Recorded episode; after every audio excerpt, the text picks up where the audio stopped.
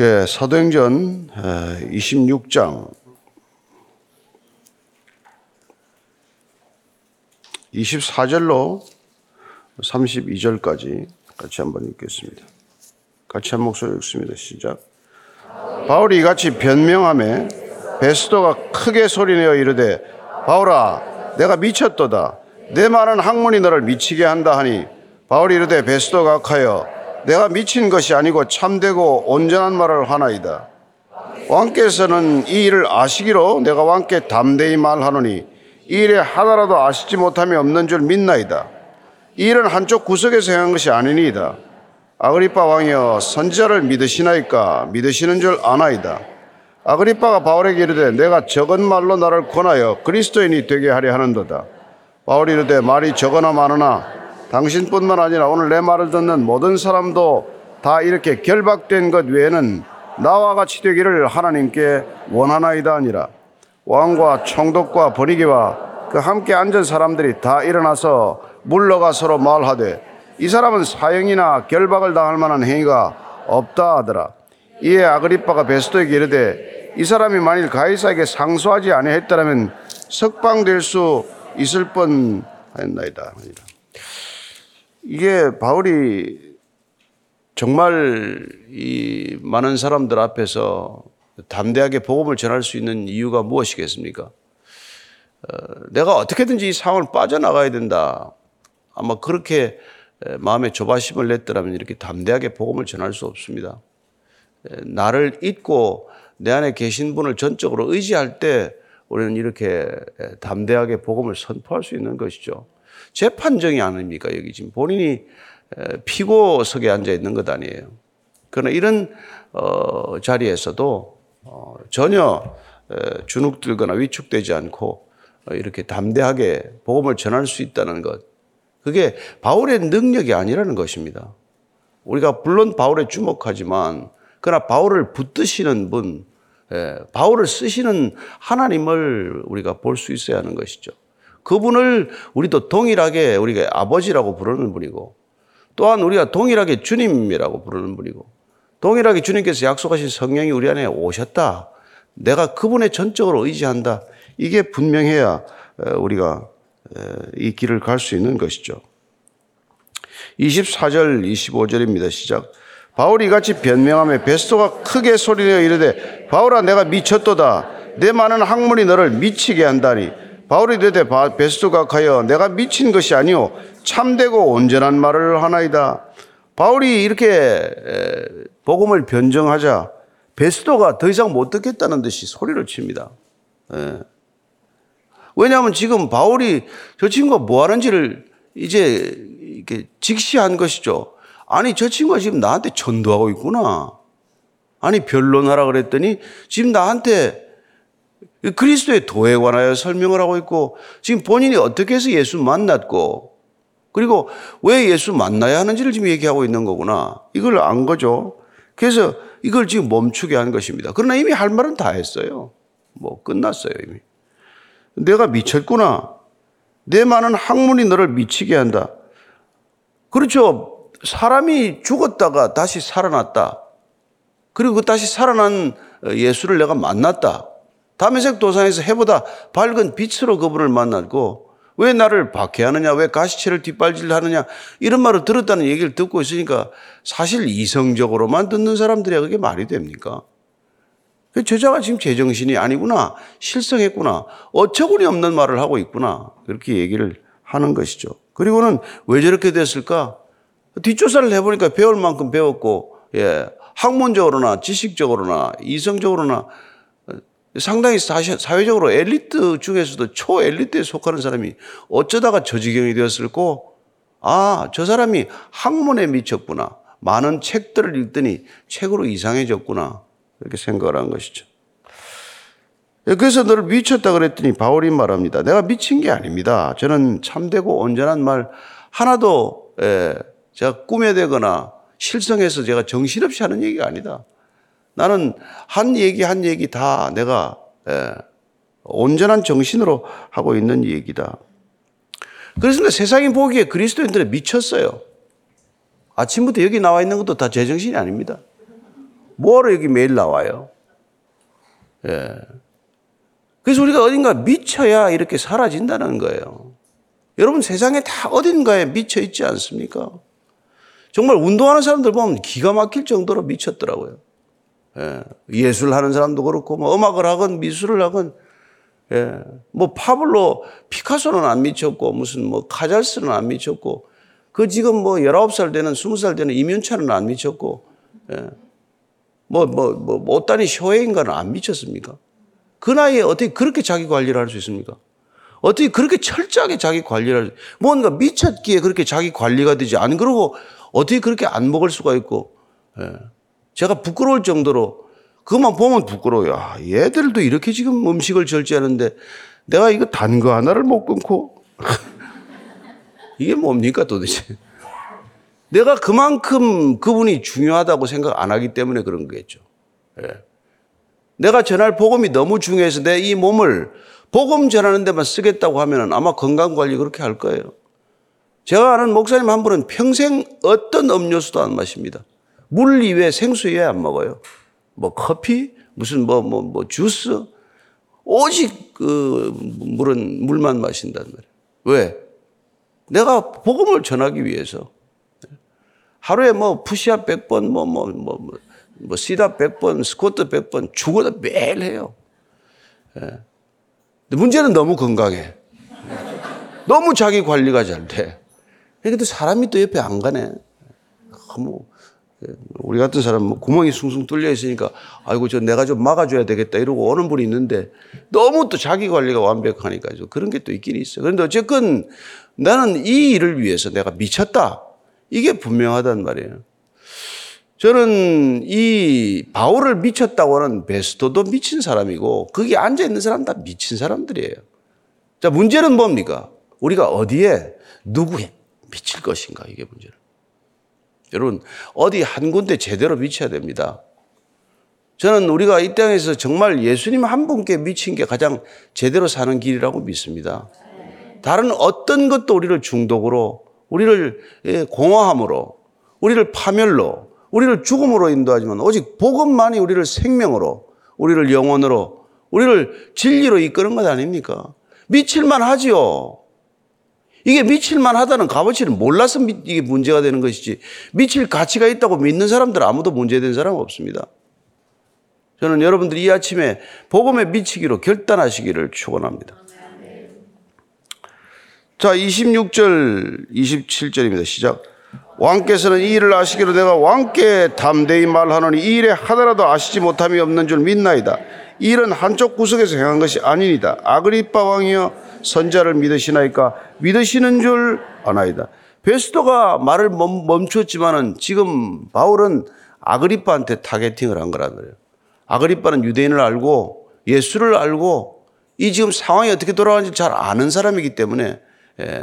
아그리빠 왕이여 당신이 이 일을 다 알기 때문에 이 유대 땅에서 일어난 모든 일들을 자세히 알고 있기 때문에 내가 이 얘기한다. 예? 당신이 모르는 일 없지 않냐. 그리고 이 일들이 그분의 죽음, 십자가의 처형, 그리고 그분의 부활, 부활에 따른 사도들의 움직임, 이 모든 것들이 다 당신이 알고 있는 일인데 이게 어디 비밀리에 일어난 일이 단 한 가지라도 되느냐. 다 공개적으로 일어난 일 아니냐. 다 이런 것들은 공적 사건이 아니냐. 내지는 역사적 사실이 아니냐. 이 얘기란 말이에요. 우리의 믿음은 감정이나 느낌에서 비롯된 게 아니에요. 우리의 믿음은 오직 역사적 사실, 사건에서 비롯된 것입니다. 사건이 우리를 먼저 끌어가는 거예요. 이스라엘 백성들이 출애굽한 사건, 역사적 사실 위에서 믿음이 시작된 거예요. 이스라엘 백성들이 광야 40년을 굶어 죽지 않고 다 그렇게 살아남아서 또는 요단강을 건너서 가나안 땅에 들어갔다는 역사적 사실 위에 우리가 하나님을 믿는 거란 말이에요.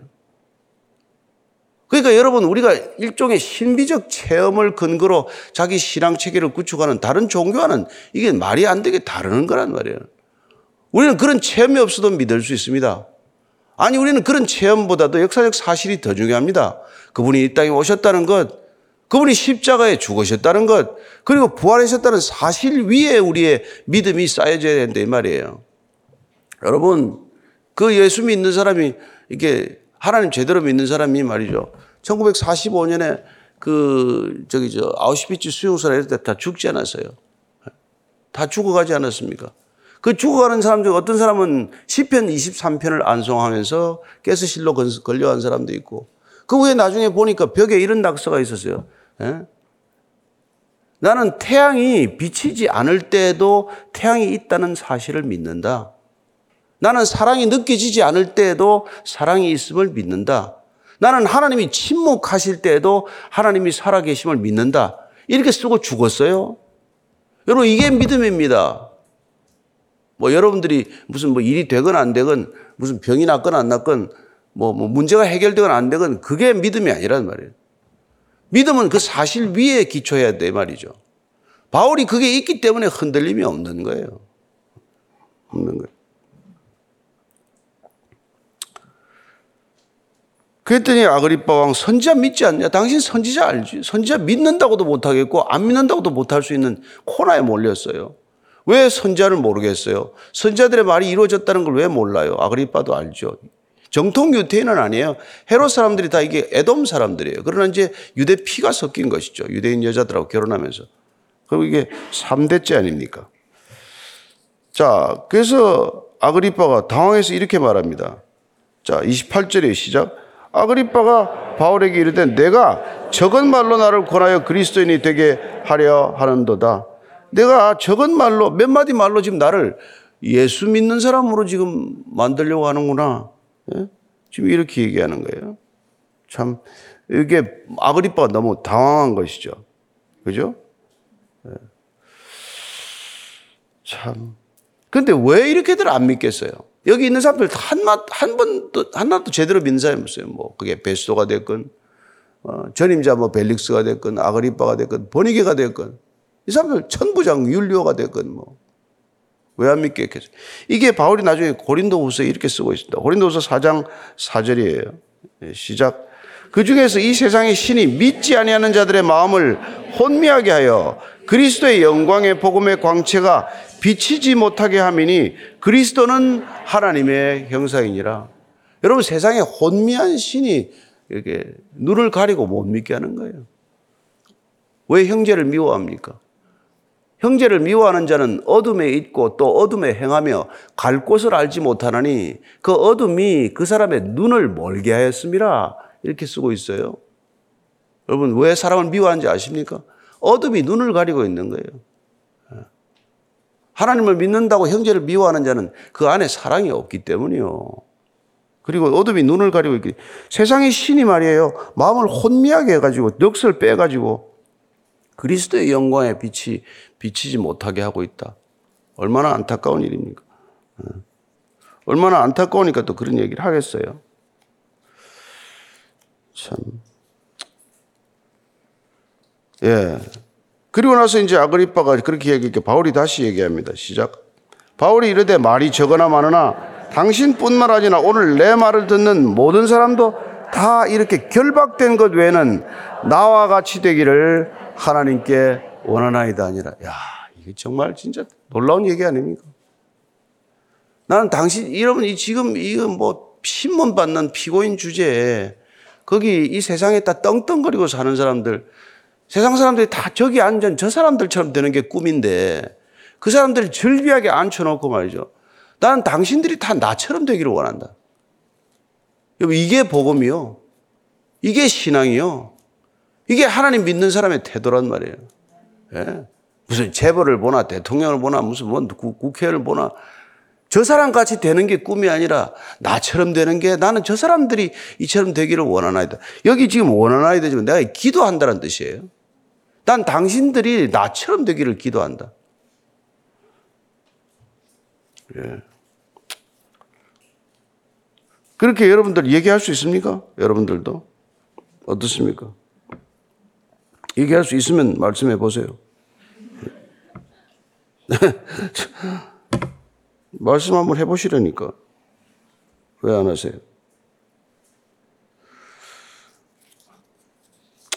내가 좌우지간 이 바울이 말이죠. 이렇게 얘기할 수 있다는 건 정말 참 얼마나 놀랍습니까?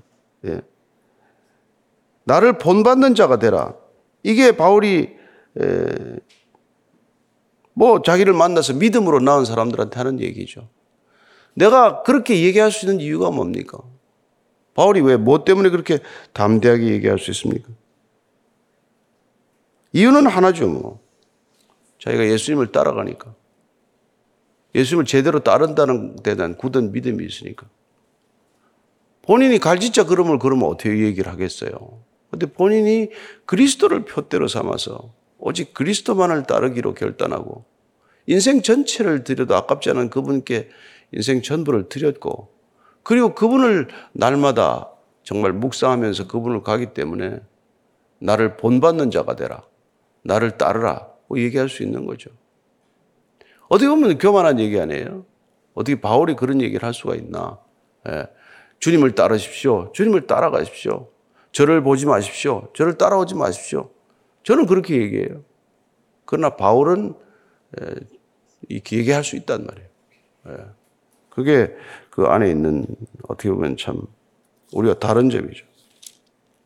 그러니까 전부를 드린 사람은 급이 없어요. 우리가 조금이라도 뭐 직을 챙겨놨기 때문에 마음이 캥기는 거지, 다 드린 사람이 뭐가 드렸겠습니까? 예. 나는 죽고 내 안에 그리스도가 산다는 고백이 정말 진실한 고백이라면 더 이상 그런 두려울 게 없죠. 그래서 오늘 이런 얘기를 하는 거예요. 한번 재판정 그려보면 얼마나 지금 뭐 이게 대단합니까? 또 뭐 그 아그리빠와 버니게는 온갖 그 이 위엄인 위를 갖추기 위하여 화려한 옷을 입고 말이죠. 정말 바울은 초라한 옷에 그 오랫동안 연금되어 있으면서 제대로 옷이 있겠습니까? 뭐가 있겠습니까? 무슨 뭐 샤워를 제대로 하겠습니까? 가장 초라한 모습으로 앉은 한 죄수가 그 시대 모든 권력과 부를 가진 사람들 앞에서 나는 여러분들이 나같이 되기를 원한다. 단 하나 내가 결박된 것, 내가 이렇게 죄수의 신분이 된 것, 이건 여러분들이 뭐 원치 않겠지만, 그러나 내가 살아온 이 길대로 사는 걸 나는 여러분들을 위해서 기도하고 있다. 이렇게 담대하게 얘기할 수 있는 거예요. 여러분, 기도 안 하고 또 바울이 이렇게 얘기하겠습니까? 우리는 뭐 기도 안 하고 뭐 기도하겠습니다, 뭐 기도했습니다라고 말할지 모르겠지만, 바울이 교회를 위해서나 그 아시아 교회 하나하나를 놓고서나 성도들 한 사람 한 사람 놓고서나 기도했기 때문에, 심지어 이는 재판받기 전에 이 재판정에 나올 사람들을 놓고 다 기도했을 거란 말이에요. 하나님, 오늘 이 자리가 내 생의 마지막 자리가 되더라도 내가 전하는 이 복음 저들이 듣고 어떻게 단 한 사람이라도 복음을 받아들일 수 있도록 주님 도와주십시오. 내가 입을 열어 담대히 복음을 전하게 해주십시오. 나를 변호하라고 세운 자리지만 내 변호에 그치지 않고 주님을 변증하게 해주십시오. 이렇게 간절히 기도하고 왔기 때문에 이런 얘기를 거침없이 담대하게 할 수 있는 것이죠. 자, 그렇게 얘기를 다 마쳤습니다. 난 결론이 뭐예요? 난 여러분들이 다 나같이 되기를 원한다. 30절 이하입니다. 시작. 왕과 총독과 버니게와 그 함께 앉은 사람들이 다 일어나서 물러가 서로 말하되 이 사람은 사형이나 결박을 당할 만한 행위가 없다 하더라. 예. 이게 이권에서 이제 아마 그 뒤에 배심원들도 있을 거예요. 함께 앉은 사람 중에서는 모두 다 이제 일어났어요. 이제 뭐 결론 끝난 거죠. 그랬더니 아그리빠 왕과 그 다음에 이제 뭐 베스도 총독과 그 다음에 버니게 이제 아그리빠의 누이죠. 함께 앉은 사람들 다 일어나서 서로 다 나와가지고 서로끼리 이제 이 과정 얘기를 하는 거예요. 예. 예. 일어나서 이 사람은 사형이나 결박을 당할 만한 행위가 없다 하더라. 바울은 지금까지 이게 우리가 사도행전에 들어와서 5차례 모든 종류의 이런저런 종류의 변론을 했습니다. 그런데 이 5차례 변론의 모든 결과가 뭡니까? 사형에 해당하는 죄가 하나도 없을 뿐만 아니라 구금되거나 체포될 만한 것도 하나도 없다. 이 결론은 무엇을 말합니까? 복음은, 기독교는 체포되거나 구박당하거나 할 이유가 단 하나도 없다는 거예요. 어느 것으로 하나 보나 하나도 부끄러움이 없다는 겁니다. 흠잡힐 일이 단 하나도 없다는 거예요. 다만 유대인들의 그 유대 지도자들, 유대교 지도자들이 시기심에 따라서 그들이 정말 하나님에 대한 오해에서, 무지에서 본인들은 죽으라고 하나님을 전심을 다해서 믿는다고 착각하는 그 착각에서 비롯된 무지 때문에 바울을 이렇게 괴롭히는 거 아니에요.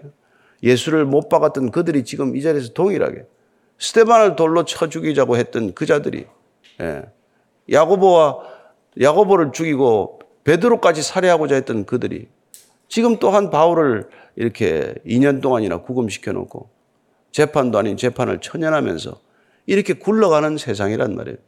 이 세상에서 바울은 오늘 할 말을 다 했더니 들어보니까 하나도 사형에 해당하거나 데리고 올 이유가 체포할 이유가 하나도 없네. 이게 그들의 결론이에요.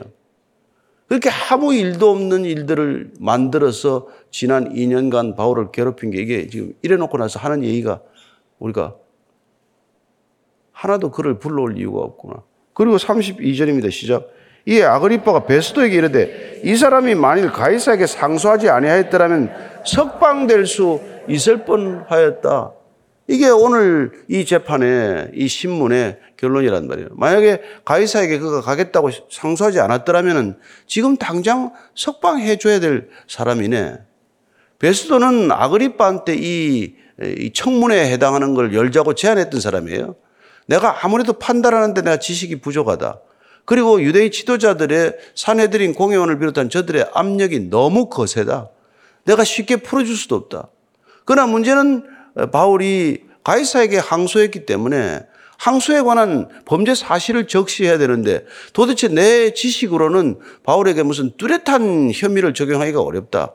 그러니 어떤 혐의로 가이사에게 상소 이유서를 만들어야 할지 나를 좀 도와달라 해서 시작된 오늘 이 청문회란 말이에요. 심리 과정에서 결국 다 내린 결론은 가이사에게 상소 안 했더라면 지금 당장 석방해야 마땅하구나 이런 얘기를 하죠. 자, 그러나 여러분 이게 우리 생각이란 말이에요. 그리고 그들의 생각이에요. 하나님의 생각은 뭐예요?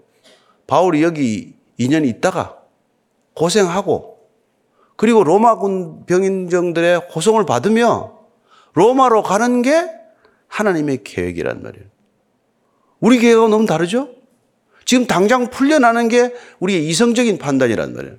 그러나 하나님의 섭리적 사건에서 보면 지금 당장 풀려나면 어떻게 돼요? 죽어요. 어디서 죽든 언제 죽든 죽게 된다. 로마 못 간단 말이에요. 그러니까 우리는 하나님이 우리에게 섭리로 역사하고 있다는 사실을 믿지 않으면 우리의 고난도 우리의 고통도 현실도 하나도 제대로 이해되지 않는단 말이에요. 늘 나 혼자서 불평하고 있을 뿐이지. 나는 왜 이렇습니까? 난 왜 이 모양입니까?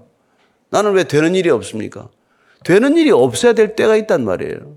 바울이 되는 일이 하나도 없이 지금 2년을 지낸 거예요. 바울이 불같은 성격에 2년 동안 얼마나 이게 힘들었겠습니까?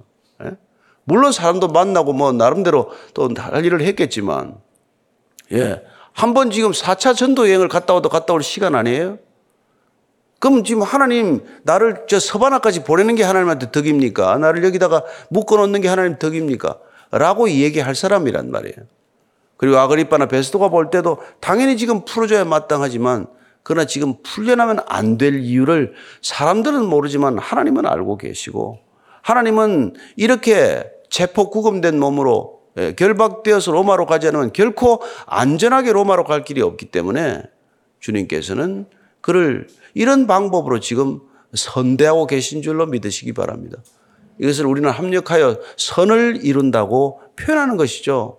그렇습니다. 우리의 고난도 우리의 박해도 이 모든 것들이 주님의 뜻 안에 있다는 것을 믿으실 때 살아계신 그분이 우리와 동행한다는 걸 믿으실 때 그때 우리는 믿음 안에서 살아가는 그리하여 믿음으로 의롭다함을 입은 사람이 될 줄로 믿으시기 바랍니다.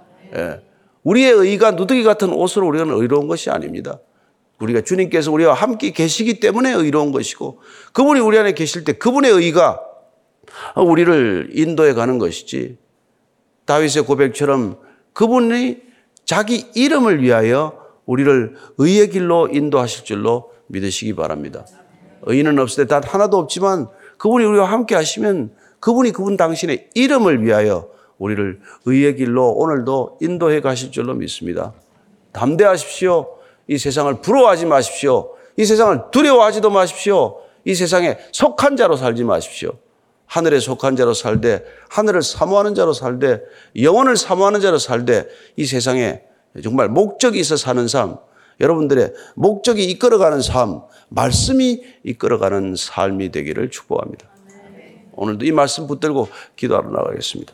하나님 아버지, 각자 주신 기도 제목을 따라서 하나님, 제가 어떻게 이 상황에서 주님의 자녀임을 증언해야 합니까?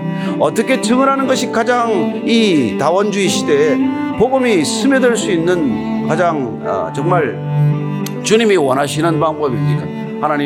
하나님 보시기에 정말 지혜로운 것, 사람이 볼 때는 너무나 어리석어 보이지만 가장 어리석어 보이는 이 전도에 미련한 것으로 하나님께서는 복음을 선포하기를 원하시고, 가장 미련하고 비효과적인 방법, 정말 효율성이라고는 전혀 없는 이런 방법을 통해서 주님께서는 복음을 전하고 계신 줄로 믿습니다. 하나님, 주님의 입술이 되기를 원합니다.